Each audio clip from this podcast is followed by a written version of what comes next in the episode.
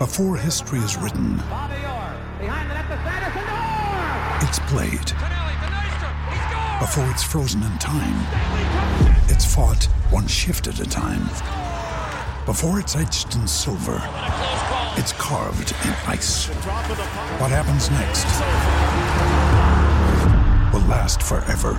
The Stanley Cup Final on ABC and ESPN Plus begins Saturday. We took it all. We brought them to our land. An endless night, ember hot and icy cold. The rage of the earth. We made this curse. Carved it in the blood on our backs. We did not see. We could not, but she did. And in the end, What will I become? Senua's Saga. Hellblade 2. Play it now with Game Pass. With Lucky Land slots, you can get lucky just about anywhere. Dearly beloved, we are gathered here today to. Has anyone seen the bride and groom? Sorry, sorry, we're here. We were getting lucky in the limo and we lost track of time.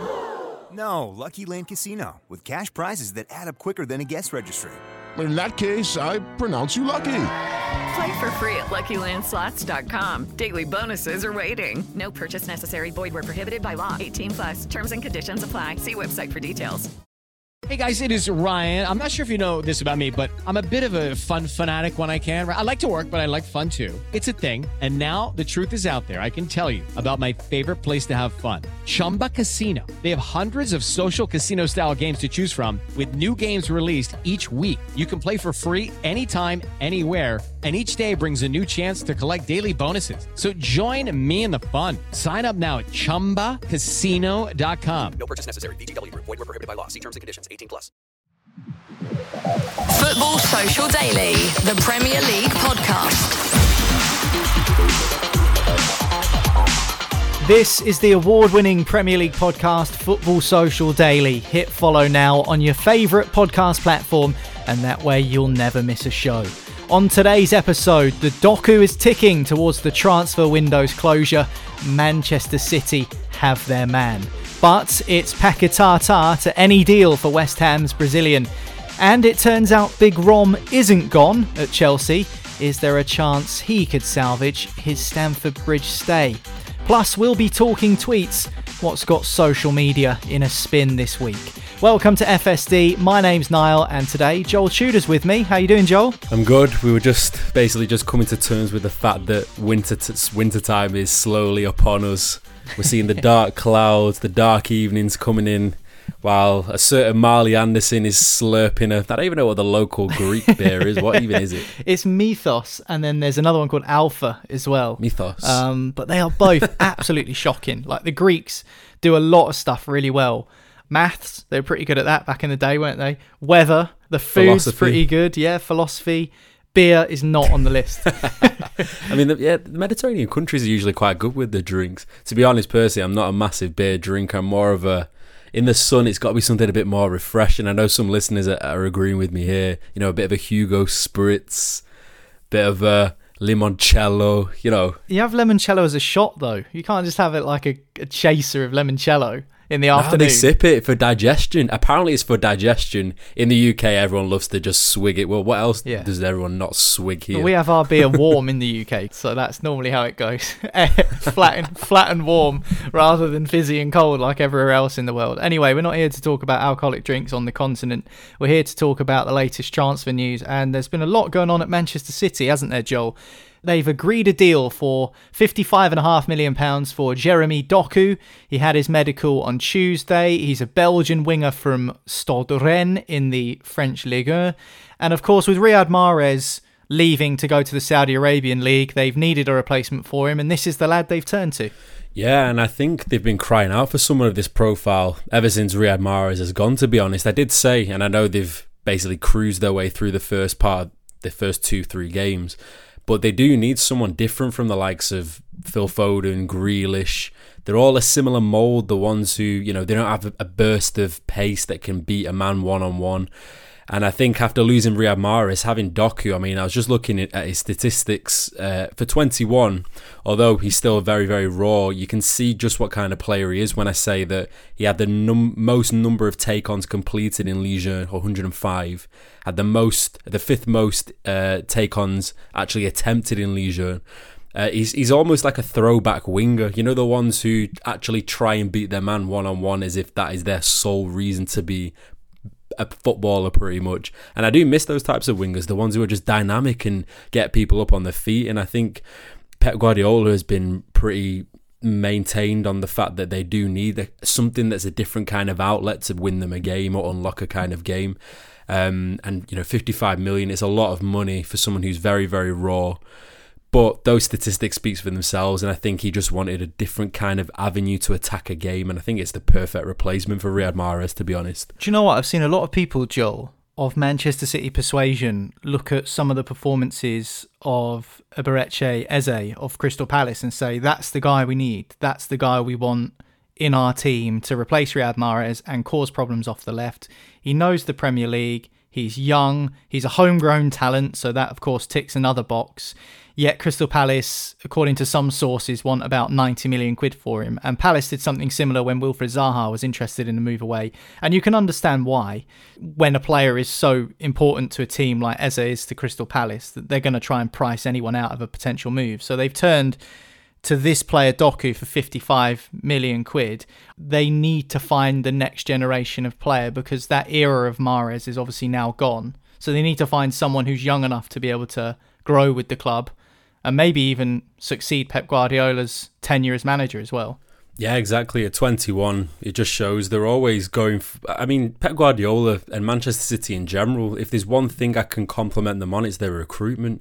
Because we've seen many clubs in the past. I mean, I'll even use my club as an example, who, don't get me wrong, spend a lot of money but money is only one factor. You need to have excellent recruitment as well to actually make that money work for you. And the fact that City have been doing this a long, long time ago, even when they were signing Yaya Toure, David Silva, Sergio Aguero, when no teams even were touching them, or no teams were willing to pay the price that the clubs were willing to pay. And they've maintained that. And I think Jeremy Doku is the perfect time for him to go to a Guardiola team as well, because he'll make him into a better, a way better player. I think now he's still rough around the edges in terms of always I, always remember Jack Grealish saying how he was almost petrified to lose the ball when he first came in because if we remember him at Aston Villa he was almost given a free license to do whatever he wished in that final third and I think Doku's going to get a bit of a culture shock coming in and thinking I can just do whatever I want. I'm going to attack my fullback. If I lose the ball, I lose the ball because, you know, the ball is almost like a currency for Guardiola. If you lose it, then you lose everything. You can't get it back. So I do think it's a really it's just a very interesting dynamic to add to his side, a different dimension. I think it's going to be a really interesting signing. Who do you think's been City's best signing this summer, or has it been the fact that they've managed to keep hold of someone like Bernardo Silva, who I'm not sure if he has signed a new contract yet, but apparently there was a new deal on the table. And then Kyle Walker, even who was like nailed on to go to Bayern Munich, is still in the building with what a week to go until the end of the transfer window. So it looks like they're going to hang on to both of those players. So do you think that that's probably been the biggest success?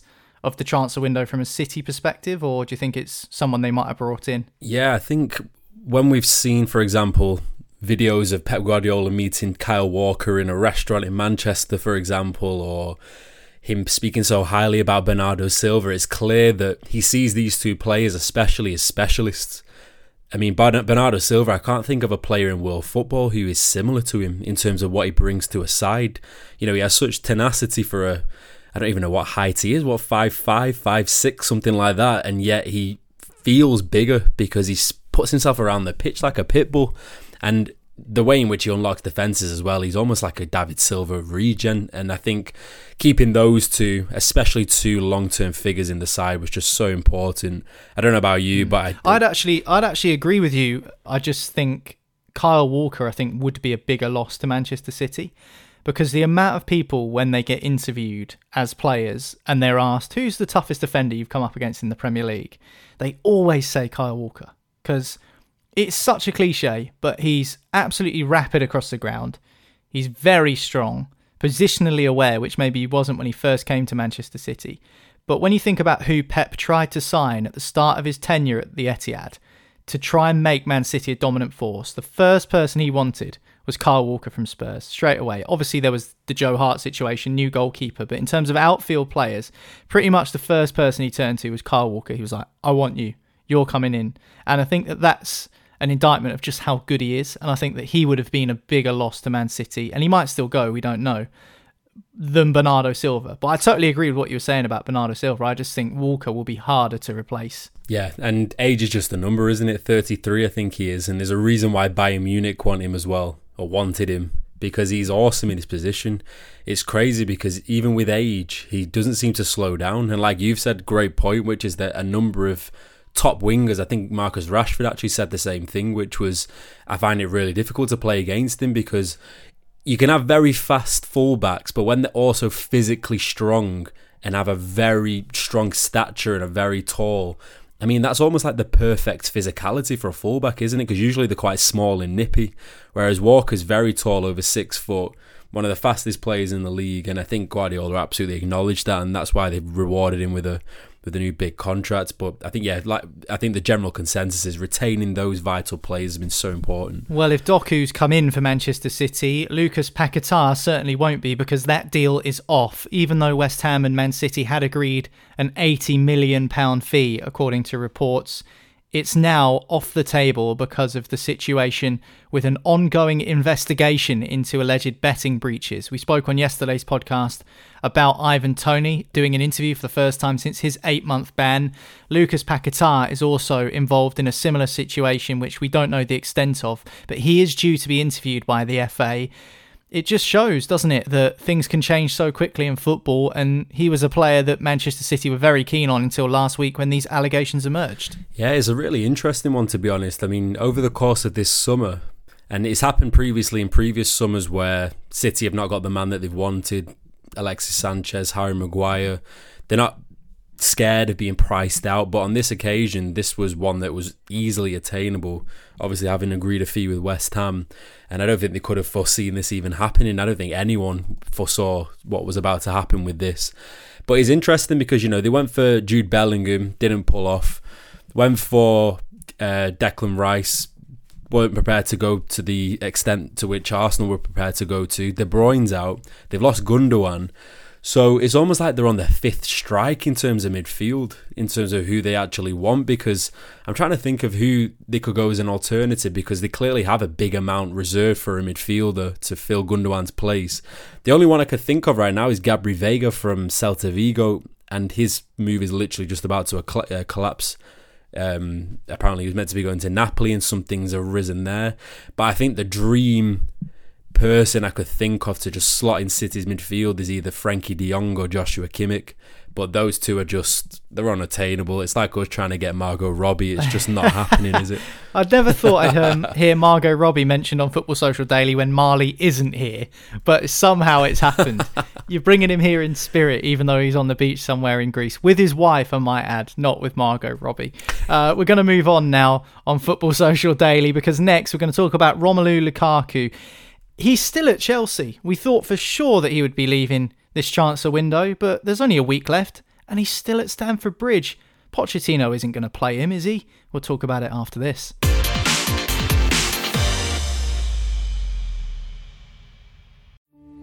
We took it all. We brought them to our land. An endless night, ember hot and icy cold. The rage of the earth. We made this curse. Carved it in the blood on our backs. We did not see. We could not, but she did. And in the end... What will I become? Senua's Saga. Hellblade 2. Play it now with Game Pass.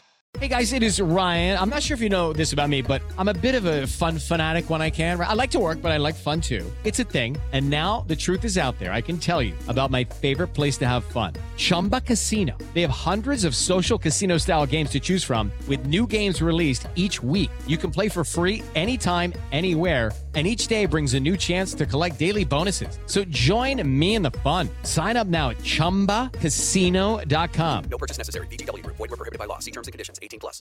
Hey guys, it is Ryan. I'm not sure if you know this about me, but I'm a bit of a fun fanatic when I can. I like to work, but I like fun too. It's a thing. And now the truth is out there. I can tell you about my favorite place to have fun Chumba Casino. They have hundreds of social casino style games to choose from, with new games released each week. You can play for free anytime, anywhere. And each day brings a new chance to collect daily bonuses. So join me in the fun. Sign up now at chumbacasino.com. No purchase necessary. Group. Void were prohibited by law. See terms and conditions. 18 plus.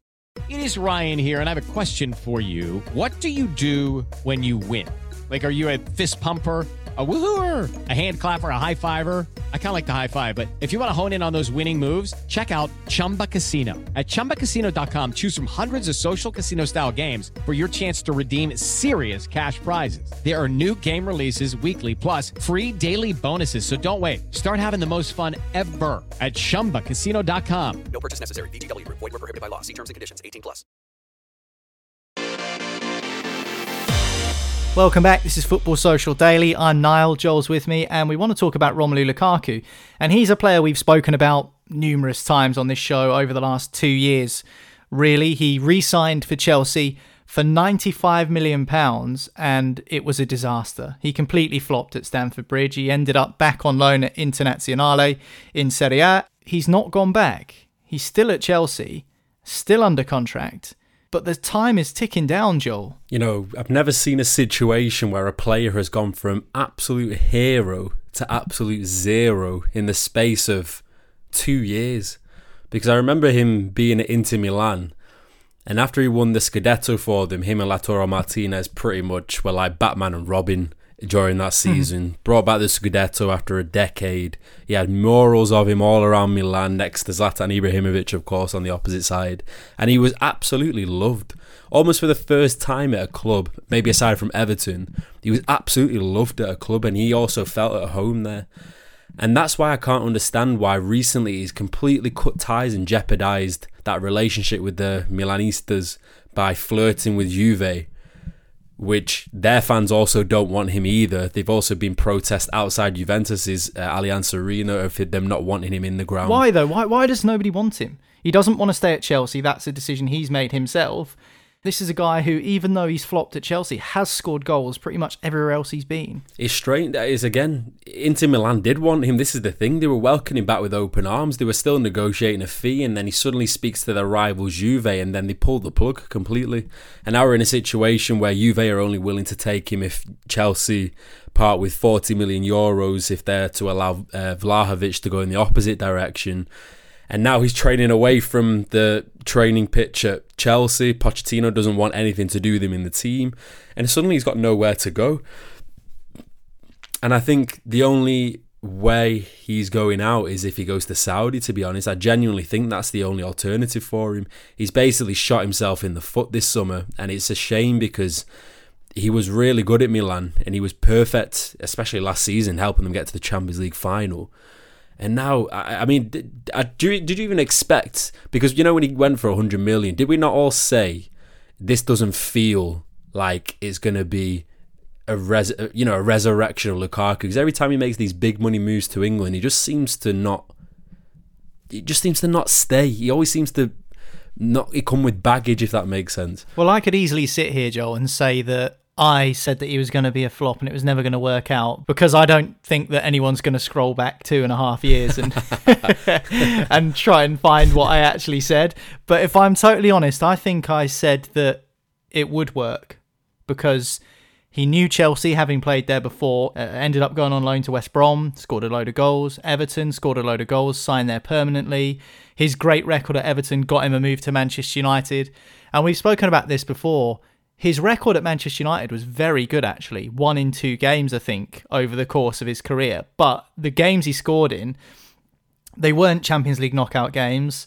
They weren't games against the big six Premier League sides. They weren't big derby matches. So I think that was the situation with Lukaku. It was he's a good goal scorer, but he wasn't quite what Manchester United needed.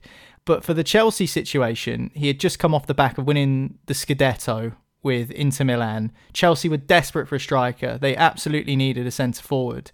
you know, and we were talking about whether Werner and Havertz were the right fit for them up front. I thought it would work. I'll be totally honest. I thought it would work because this guy is a goal machine. Romelu Lukaku scores goals. Everyone forgets just how high his stock was though when they bought him. He was on the back of a 20 plus goal season at Inter. He was one of the best strikers in the world, if not the best striker in the world. So it's very easy now to say, "Oh, it was never going to work," because we. I actually I remember myself thinking for 97 million, they're obviously clearly seeing a different kind of Lukaku coming back. And then within about a few months, he was all, he was flirting to go back to Italy because of the situation with uh, Thomas Tuchel and himself. It's just he just seems to never settle anywhere, and when he does settle, he unsettles himself. I mean, if you've got murals painted around all in Milan, why would you try and cut ties with that city? It makes no sense to me. But and I don't even think Chelsea need him either. This is the issue, and I think Lukaku's going to find himself really quickly being pushed to the Saudi the Saudi league because he has an offer on the table there, which he's been rejected. Well, it's the only place that will take him, clearly, by the sounds yeah, of it. it's a shame to be honest because he's like you've said, he, wherever he goes, he scores, and he almost put to bed that agenda that everyone had around him, where everyone thought he couldn't win titles for clubs. He put it to bed pretty quickly at Inter, and now we find himself in the situation again where Chelsea can't even buy, uh, can't even pay someone to take him. So it's it's a difficult situation, but again, it's almost like he's he's found his way where he is because of himself. What do you think of the fact that he's 30 now? And we kind of joked last week on Football Social Daily that, you know, 30 years old, all of a sudden you're on the, the decline in terms of your career. Harry Kane, he's 30, he's gone to Bayern Munich, and it was very much it's now or never for Harry Kane. If he's going to get a big move and win something, it has to be now. Lukaku's 30. He's not going to become a prized asset for anyone now. I think that, that time's gone, don't you think? Yeah, he's he's losing the leverage. I think when strike, I think any player in general. I know 30 is not some kind of number where as soon as you hit the 30 midnight, suddenly your limbs start deteriorating. You're hearing cracks in your hips, and I don't think it's like as extreme as that. But on paper, clubs look at I'll it. have to ask Marley see if that's that's I true. know if not. only he was here, the only odd 30 odd year old who we could find. Um, it's not like as extreme as that, but clubs look at the situation and think, well, we're putting a lot of money into this person who is an asset pretty much. And they typically end up declining quite quickly post 30 if you're not top top level. But again I, and I remain it's his own fault. He could have remained at Inter Milan and he wanted to flirt with Juve Juve. I know two big Italian clubs it must be nice but he had it really good at Inter and he's only he's only got himself to blame I think. Do you think if he doesn't go to Saudi Arabia and he stays at Chelsea, is he just going to rot? Or is there going to become a point where he's just going to want to play football? So he might try and force a loan move, but then again, he can't do that until January. So is he going to want to sit for four or five months without a club? Or is Poch just going to say, right, we've got a place for you. Let's get you in the team somehow because there's not even it's not even like there's European football for Chelsea to worry about this season. It's not like there's the occasional Europa League group game that he might get a chance to play in to get some minutes. It's very much league or nothing. Hundred percent. That I mean, their squad's already big enough as it is. It's like an NFL squad with the amount of players that they've got. They might. I'm sure. I'm sure they have to have two changing rooms at the moment. It's gone insane. And I don't think he's a Pochettino striker. This is the main issue. I thought Jackson played really well at the weekend. Um, they've got a number of options that they could play there. Even we forget about Armando Broja, who's still on his way back from injury. I, I think he's a great, great striker. I think there's definitely potential in him. And Lukaku might find himself as third, fourth choice if he stays there. So it is, even Pochettino said it's not on Chelsea's side anymore. They've done everything they can. It's more so up to Lukaku to decide what he wants to do. Because Chelsea are not willing to negotiate with uh, Juve at the current terms, and I think Saudi's always going to be an option. So we'll have to wait and see on this one. But it's a shame because two years ago he really did have the world at his feet in terms of goals, uh, the amount of praise he's been receiving, and now, you know, Chelsea can't give him away. Well, Romelu Lukaku is still a Chelsea player somehow. I wonder if we're sat here in a week's time on Football Social Daily saying the same thing that he remains at Stamford Bridge. But that's it for the transfer talk on today's episode. Next up, we're going to take a look at tweets that have been doing the rounds in the world of football and seeing what's exactly causing a bit of a stir online. We'll do it after this.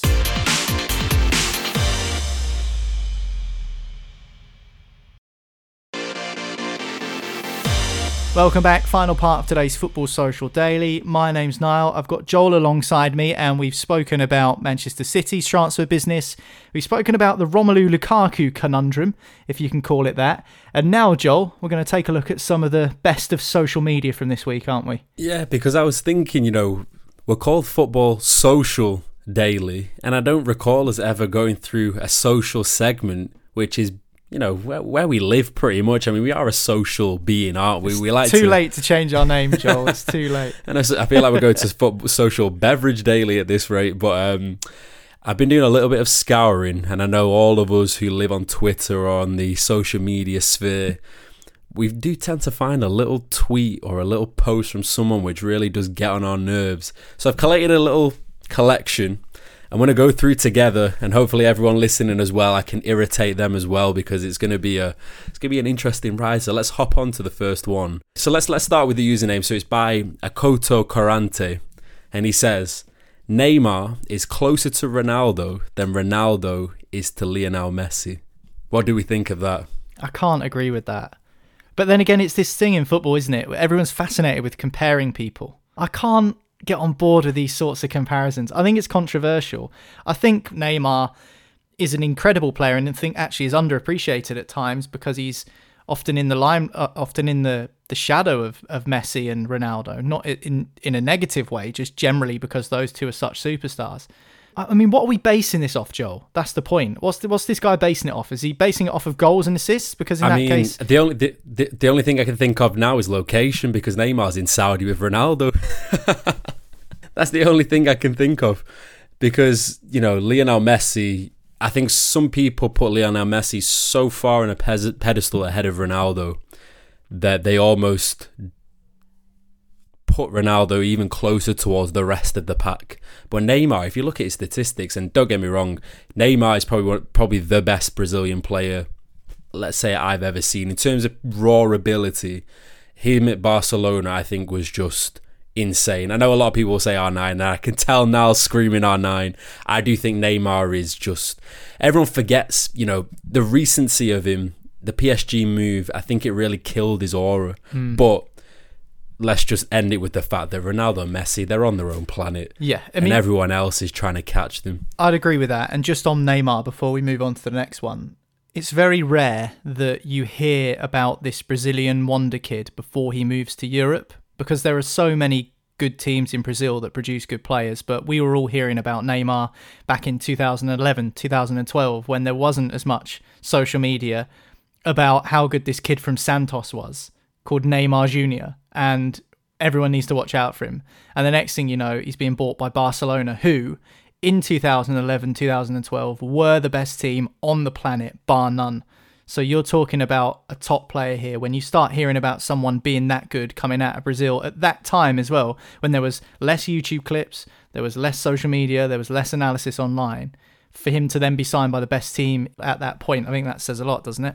Let's move on to the next one because Guardiola's got a little bit to do with this. Eh, when I tell you the username, I think you're probably going to know what the actual tweet is going to be. And it's from Real Talk Man City. And they say Pep Guardiola is the greatest manager of all time. his influence to his fellow colleagues and the trophies that he's won and his ideas have revolutionized football. I personally have a little problem with it. A little problem with it. And that's because, don't get me wrong, that Barcelona team was insane. Probably one of the best I've ever seen. The the most disruptive team, I would say, let's say. It's almost like the Steve Jobs bringing out Mm. the iPhone because nobody in world football knew how to stop it for years. Apart from when they met Jose Mourinho and his Inter Milan team, and it kind of started to unravel slightly, but it kind of progressed on. The thing with it, the thing with Guardiola is every single club he's been at, he's had ridiculous amounts of just resources at his disposal. Whether it's been at Barcelona where he had this incredible academy coming through, but you know, Busquets, Iniesta, Xavi, Messi. He goes to Bayern, he has Robben, Ribery, Xabi Alonso, Philipp Lahm, Joshua Kimmich coming through, and he still didn't win the Champions League there. And then at Manchester City, you know, he's got bun- endless amounts of resources. They can choose who they want in world football to bring in. This doesn't take away from his football. It doesn't take away at all from the way they play.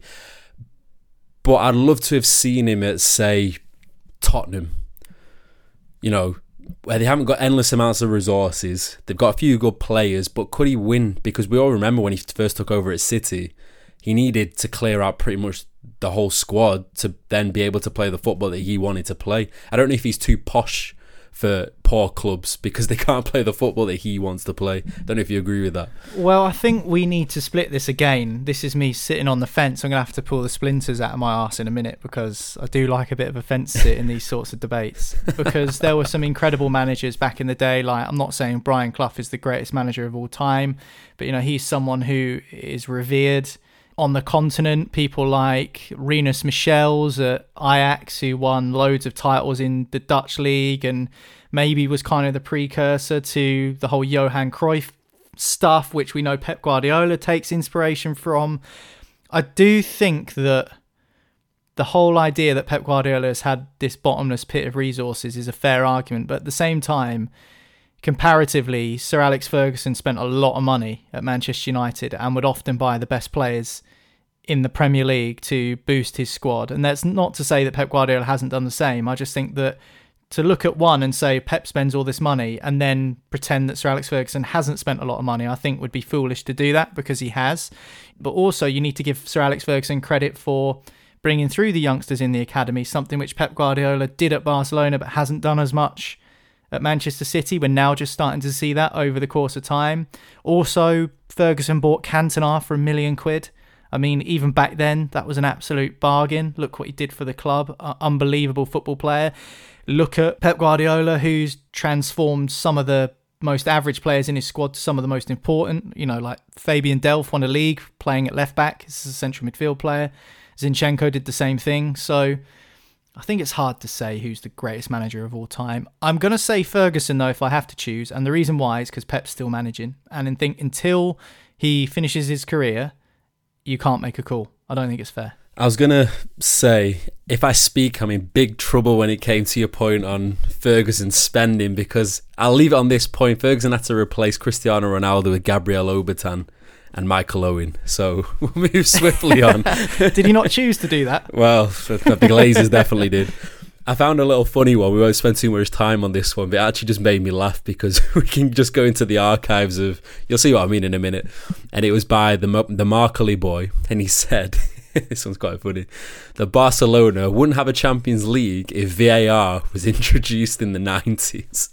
And I know that this was to rile up all of the Real Madrid fans because if you remember, the one game that just clicks into my mind straight away is Didier Drogba just looking at the camera dead in the eye saying, This is a disgrace.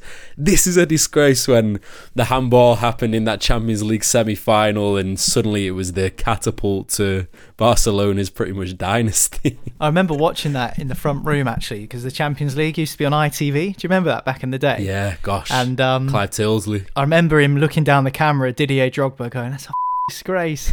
I remember my mum being sat there being like, he can't do that. He can't swear down the camera. He should be sent off. I was like, Mum, the game's finished. He can't be sent off. It's, it's over. um, but that was that was iconic years of the Champions League. Yeah, I mean, Chelsea to win the Champions League in 2012 when they did, with the team they had compared to how they came up short in 2008, and then the subsequent years around that, is baffling, really, when you think about it. And it just shows what the Champions League is all about. You know, you get teams because it's a knockout tournament that maybe aren't as deserving winning it one year, um, and others that are deserving getting knocked out in the group stages or in the knockout stages, whatever you want to say. Like, how how does a team with Raul Meireles and Ryan Bertrand and Solomon Kalou how does that win the Champions League? But yet, a team with all stars in it, like Chelsea had before that, isn't able to get the job done. I always remember. I always remember when. Um,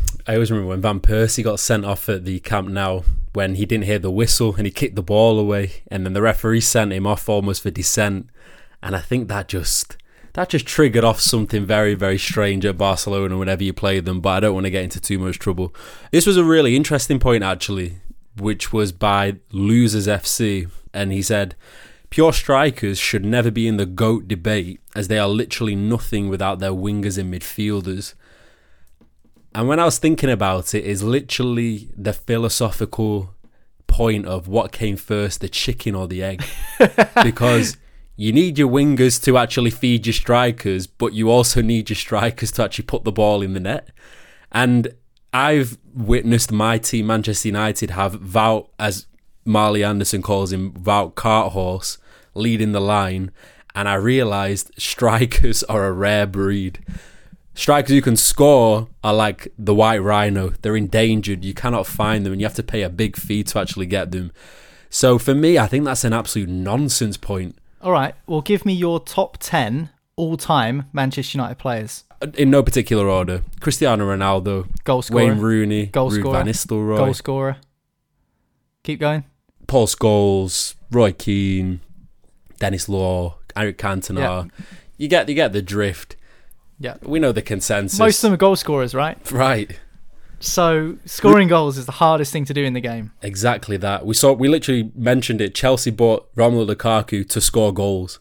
And he didn't score goals. I think it's a funny thing to say, really, because I feel like you can still have average defenders, but if your front three, I always think of, for for example, Benzema, Ronaldo, and Bale. If your front three can bail you out of trouble every game and win you trophies, it almost gets forgotten about how poor the team behind you actually is. But yeah, I think it's an absolute nonsense point. Actually, I'm going to leave it with a little quick one a yes or no. After Roy Hodgson started to get a little bit argy bargy, this is another one. Roy Hodgson would outbox Arsene Wenger. Yes or no? hundred percent. It's not even close. Like Roy Hodgson, he doesn't look like he's hard, but he would absolutely snap Arsene Wenger like a twig. he would fold him up like an accordion. Trust me, Oh, like origami, like a piece of paper. Roy Hodgson's got a haymaker in that right hand. I'm just going to Yeah, leave Hodgson, it as you that. know he's tough. Streets of South London. Well, we'll leave it on that fighting talk for now. But if you do believe that Arsene Wenger could put up a little bit of a fight against Roy Hodgson, or if you do in fact believe that Southampton are the biggest club on the south coast, then do go and tweet us. All of our links are in the description for our Telegram, Instagram, and Twitter. And we'll see you next time for another episode of Football Social Daily. Football Social Daily is a voice work sport production for the Sport Social Podcast Network.